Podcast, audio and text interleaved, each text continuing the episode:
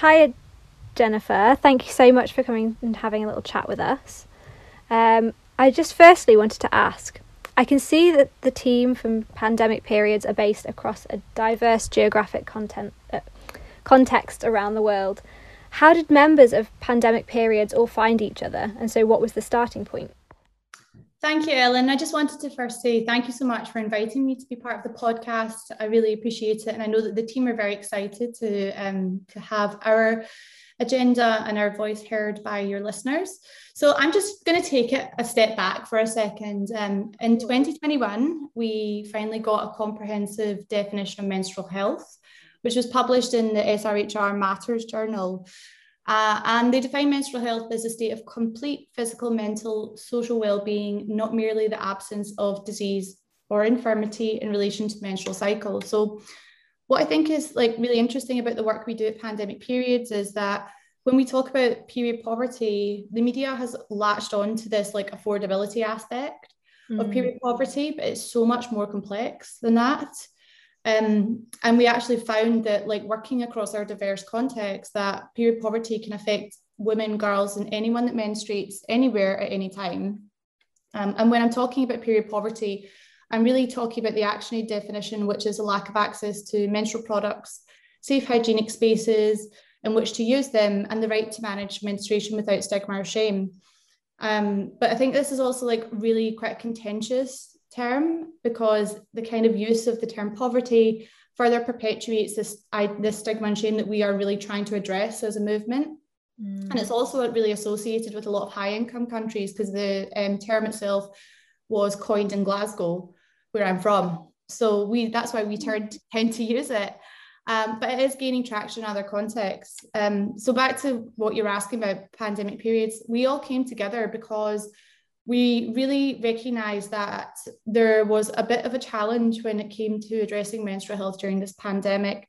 And in the last two decades, there have been some gains made in the area, but as soon as COVID nineteen came into the you know came into play, those were out the window. And although that we have seen some high income countries like Scotland bring in policies and enshrine them in law during the pandemic, you know, there's a many other countries around the world that aren't really in that space uh, and even have period poverty and menstrual health on the agenda. So, what we really wanted to do was to drive collective action around the Sustainable Development Goal 5, which is achieving gender equality to empower all women and girls, and also facilitate efforts that ensure that girls and women and all people that menstruate can manage their periods with dignity, which should help us attain the Sustainable Development Goal 3 of good health and well-being for all, especially within the context of COVID-19. Um, so we are a very diverse global collective of individuals from different contexts and backgrounds. We've come together because we really want to try and illuminate the challenges faced by individuals that are menstruating during this pandemic and we also recognise that there are different nuances in different geographies. And we think it's really important that an individual from that geography is able to elevate their voice, the voice of their community, so that we are trying to kind of decolonize global health and work together to support each other. Oh my goodness, thank you for taking us through that. And a lot of the times this issue can become incredibly overwhelming and difficult. But how do you and the team at Pandemic Period support action orientated advocacy across the different 10 countries you work in? Thanks, Christina. And yeah, that's a really good question because I mean, a lot of the times it is, there's a lot of big challenges out there. Uh, and what we really want to kind of do is, of course, like just being kind of, you know, very kind of out there and thinking that we, we recognize that not all individuals that menstruate are women and not all women menstruate. But I still really want will to be disproportionately impacted by this pandemic. And I think it's really important to understand how women and girls would, will be disproportionately impacted to give you an indication of how we kind of operate in our action oriented advocacy activities. So we think about um, women being uh, having increased unpaid and underpaid work. They're often primary caregivers. A report by UN Women actually found clear evidence uh, that although both genders have unpaid workload increases during the pandemic, women are bearing most of the burden. There's also been increased rates of gender based violence across multiple contexts. I know in my own context in Scotland, where I where I live in Glasgow, um, and also across Scotland, the rates of um, increased gender based violence reporting of 22.7% reported by Police Scotland in the first lockdown. Also, access to sexual reproductive health services has been compromised. 45% of local sexual reproductive health services in the UK were closed and provider capacity reduced by 80% during the pandemic. And I think when we kind of put the whole um, picture of global menstruation uh, into context, we've got 800 million individuals menstruating every day, and yet menstruation is not recognised as a priority for women and girls or any individual that menstruate. So, our global collective, um, we really try and raise the visibility of suboptimal menstrual health uh, through creative storytelling and advocacy. Um, and we also advocate for safe, affordable, and hygienic products, discreet places, and hygienic facilities so women and girls and all people that menstruate can manage their periods with dignity.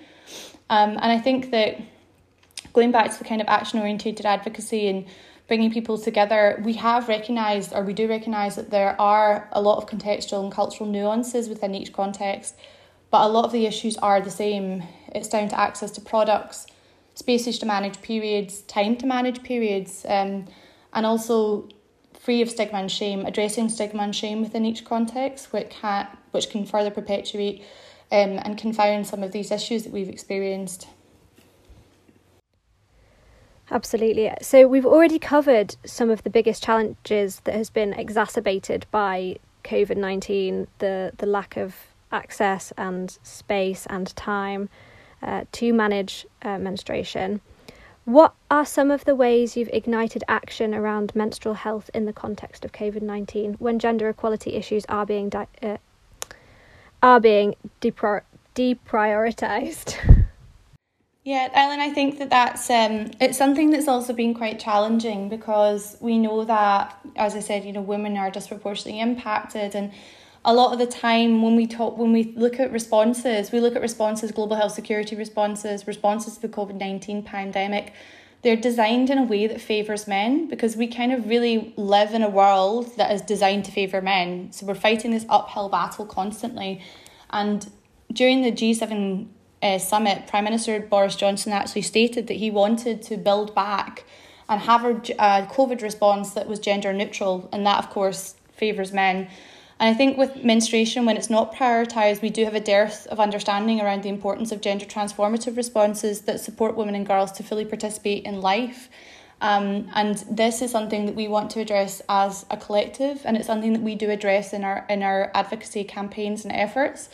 Um, we think it is still very important to be objective though, because there's a lot of a lot going on right now with everybody, and everyone is acutely aware of their health, of global health, probably for the first time in, in some people's lifetimes, which is an opportunity to highlight some of these issues. But you're in a very busy room right now, and we really try and work with each country to highlight, you know, again, the nuances of each context um, and then support each other through collective action so that they can identify the similarities in each context and unite change um, together as a group. And I also think for some of the contexts that we work in, we're quite lucky in the UK that we can have these types of conversations. We're lucky in Scotland that period poverty, that menstrual health has been on the agenda of our politicians.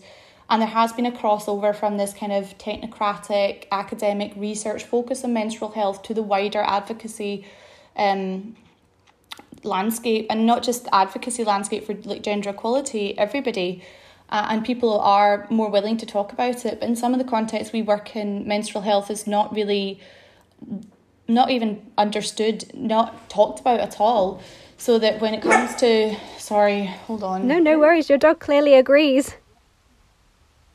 Okay so what we've also really tried to focus on as a collective is identifying some of the issues that maybe are not always recognised in the mental health space or prioritised because if you actually look at a lot of the programs, uh, a lot of the policies, they're focused on adolescent girls. And that's fantastic. Obviously, suboptimal menstrual health is an important thing to address in school age girls so that it prevents school dropout, so they can fully engage with their education and so they can stay in school and we can support more women to move into the workplace. But one of the things that we seem to forget is that when uh, girls leave school, they're still going to be menstruating. And we really need this like life course approach to addressing menstrual health. So one of the things that we've tried to focus on in some of the um, contexts that we're working in is creating gender responsive workplaces, optimised menstrual health.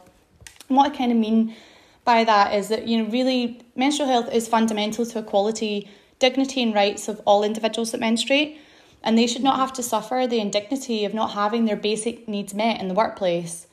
So, we really think it's time to address some of the stigma and shame relating to mental health in the workplace by providing spaces, products, just um, places to dispose of, of used products, and also addressing the stigma and shame in the workplace as well. Now, we always like joke, and I can also remember when I was working in an office in London, like smuggling products to the toilet as if it was like this kind of inconspicuous deal. You know, it was it was also it was always very hush hush, um, and I think that that's really interesting because that's in a high income context where women have the agency to be able to choose the products they want. They have access to the products that they need. Um, they have uh, water and sanitation facilities. They have access to discreet disposal, and they generally have enough information so that they can you know manage their periods appropriately. But yet we're still not talking about periods in the workplace, and I think that's quite interesting. Um, so in some of our contexts, we've been trying to address that.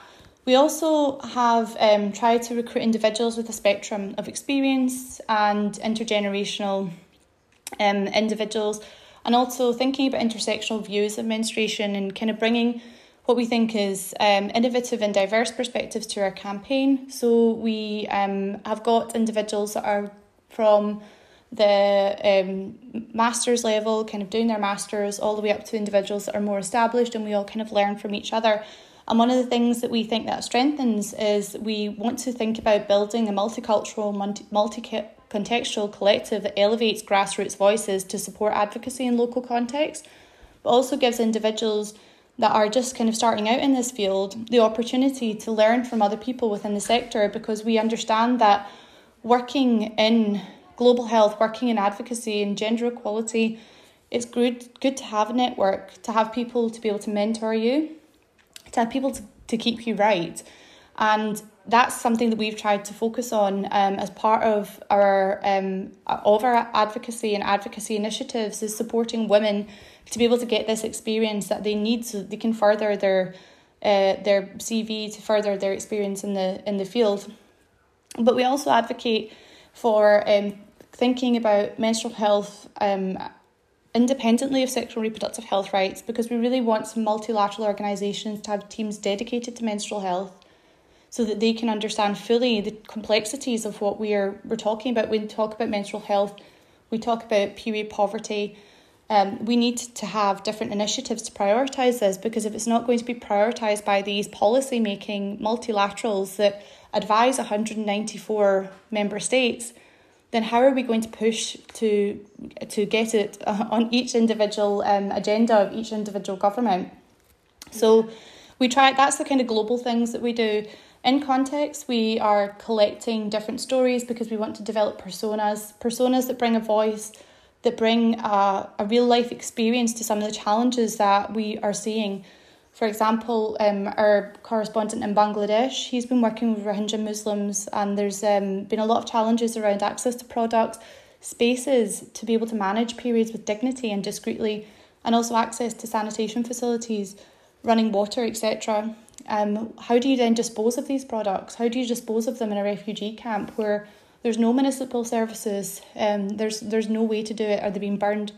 You know, are they going to bury them? Um, are they just going to be cast aside? Are they going to be polluting water? So it's really interesting when we think about these elements. Um, the environmental cost of, of products and, and supporting it, which is we can go into a bit later, but something that we also want to consider.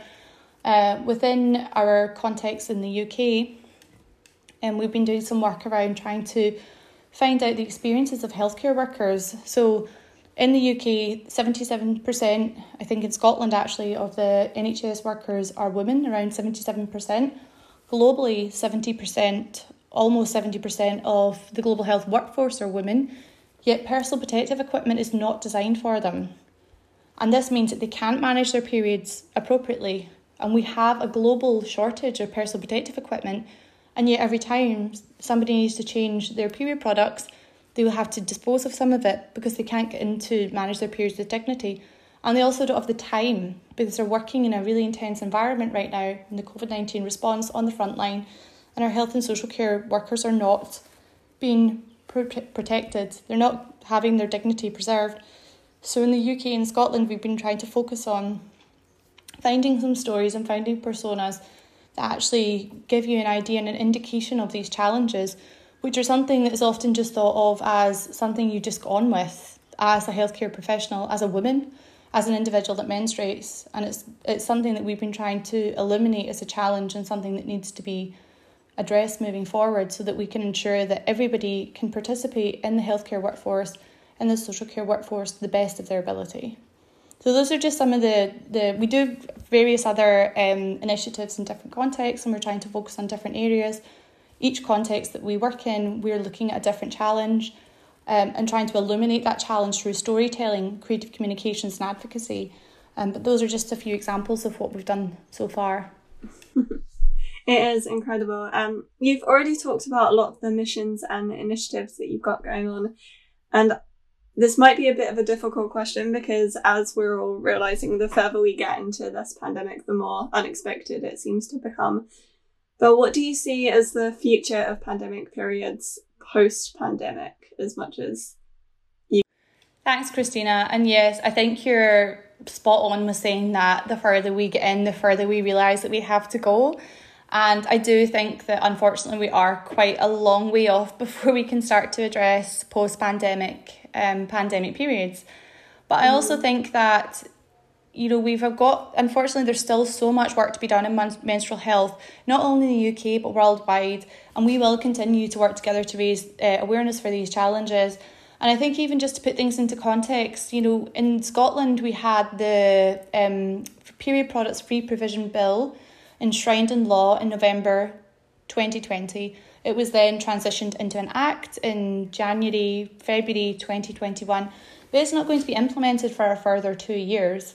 So one of the things that we want to ensure is that, okay. yeah, yeah, I know. It's like it's it will be, in, but I mean, I do, we also do appreciate that there is a bit of a process when it comes to transitioning things from law into into practice. Well law to program to pra- policy to program to practice really. And i think it's really it's interesting because you want to ensure that there's not a disconnect between policymakers programmers and practitioners. And there really needs to be this understanding of why this policy is important it needs to be internalized people need to believe in it and i think that that's what we're kind of trying to do that's one of our ethos um our ethos as a collective is that we don't just want people to do make tokenistic policies or tokenistic programs or promises. We actually want there to be a societal change and societal within the UK, societal within Europe, global. There needs to be global recognition that this is something that needs to be addressed. So, are there any projects, campaigns, or events you would like to bring up for our listeners? Yes, Ellen, I think there is an incredibly important event that we need to um, be supporting and advocating for um, over the next couple of days, actually. So, the UN Women and the Government of France are working together to host the Generation Equality Forum Paris, which actually kicks off tomorrow and runs for a couple of days. Registration is still open and it's completely free. And the Generation Equality Forum is basically the 26 years since the Beijing Declaration and the um, platform for action for the rights of women and girls. And the reason that that was uh, was brought together all that all those years ago was to elevate the voice of and elevate gender equality within a global stage. It was supposed to be last year, but obviously it was delayed during due to COVID. And over the course of the next couple of days, there'll be um, there'll be lots of events that people can get involved in online, which is brilliant uh, one of the, the positives that has come out of this COVID 19 pandemic is a lot of these events that were probably quite exclusive previously have now transitioned into a virtual space so they can be accessed by anybody.